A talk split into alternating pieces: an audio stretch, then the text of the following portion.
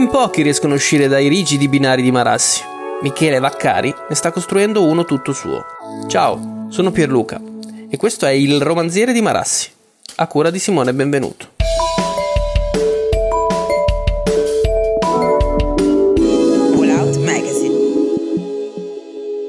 Per molti genovesi Marassi è soltanto un luogo di passaggio quotidiano, per altri è il quartiere dello stadio. Altrettanti però ci vivono e molto probabilmente ci sono cresciuti. Tra questi ultimi vi è Michele Vaccari, classe 1980. Tra gli innumerevoli riconoscimenti da lui ottenuti spiccano la laurea al DAMS di Bologna e il merito di una borsa di studio che gli ha permesso di accedere al master biennale in teorie tecniche della narrazione della scuola Holden di Torino. Ha ideato e dirige il progetto altrove per la casa editrice Chiare Lettere. È copywriter per Paramount Channel Italia e collabora in qualità di editor con agenzie letterarie e varie case editrici. Michele Vaccari ha compiuto il grande salto in avanti come autore nel 2018 2018 con la pubblicazione del suo romanzo Un marito tramite Rizzoli.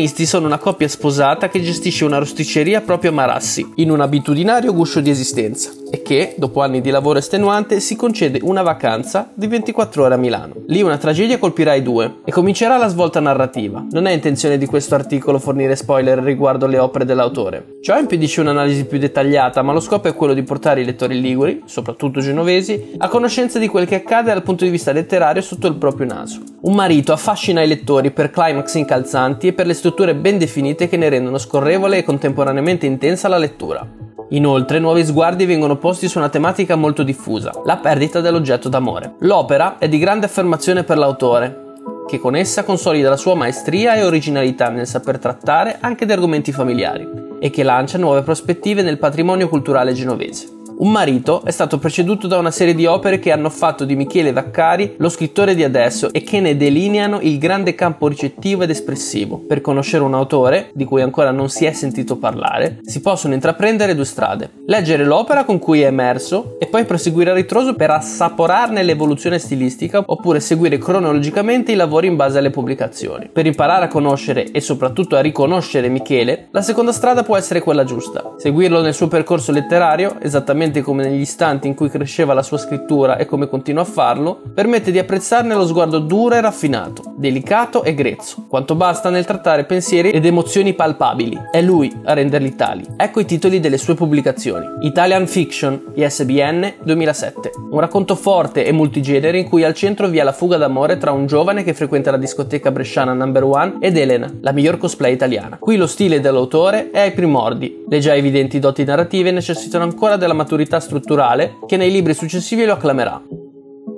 Giovani nazisti e disoccupati. Castelvecchi 2010. Dove un ventenne anarchico frequenta il DAMS in una Bologna distopica, sarà il partito nazista a offrire la soluzione ai problemi del giovane, il cui migliore amico è il fantasma di Enrico Malatesta, la cui ex fidanzata è un eroinomane e i cui conquilini sono avvolti dal nichilismo cosmico. In un crescendo tragicomico il protagonista lotterà per rimanere se stesso e per difendere i propri principi.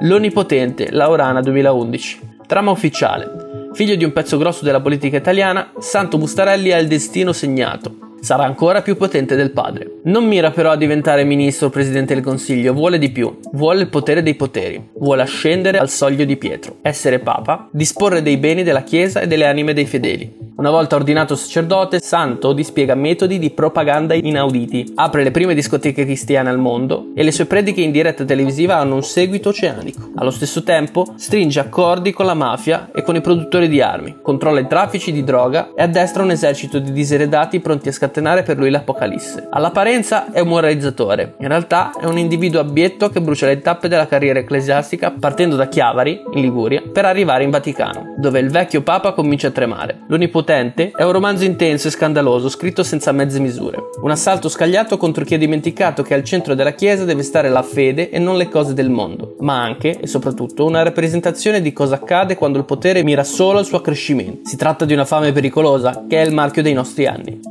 Il tuo nemico, Frasinelli 2017. Gregorio, ragazzo prodigio dell'informatica, ostacolato dai genitori, borghesi alla deriva, diventa un NEET, persona di giovane età che né cerca un impiego né frequenta una scuola o un corso di formazione professionale. Parallelamente Gaia, una sua coetanea, nel tentativo di farsi notare da Anonymous, hackera il sito di un esponente politico, ma viene arrestata. La madre per punirla sfrutta le sue abilità, obbligandola a collaborare in un'operazione governativa segreta. I protagonisti mostrano la situazione politica e sociale del nostro paese, ruotando intorno all'implacabile domanda: chi è il tuo nemico? Se l'articolo ti è interessato o hai delle domande da fare, scrivici alla mail che trovi nella descrizione del podcast o nel box in fondo all'articolo su Wallout.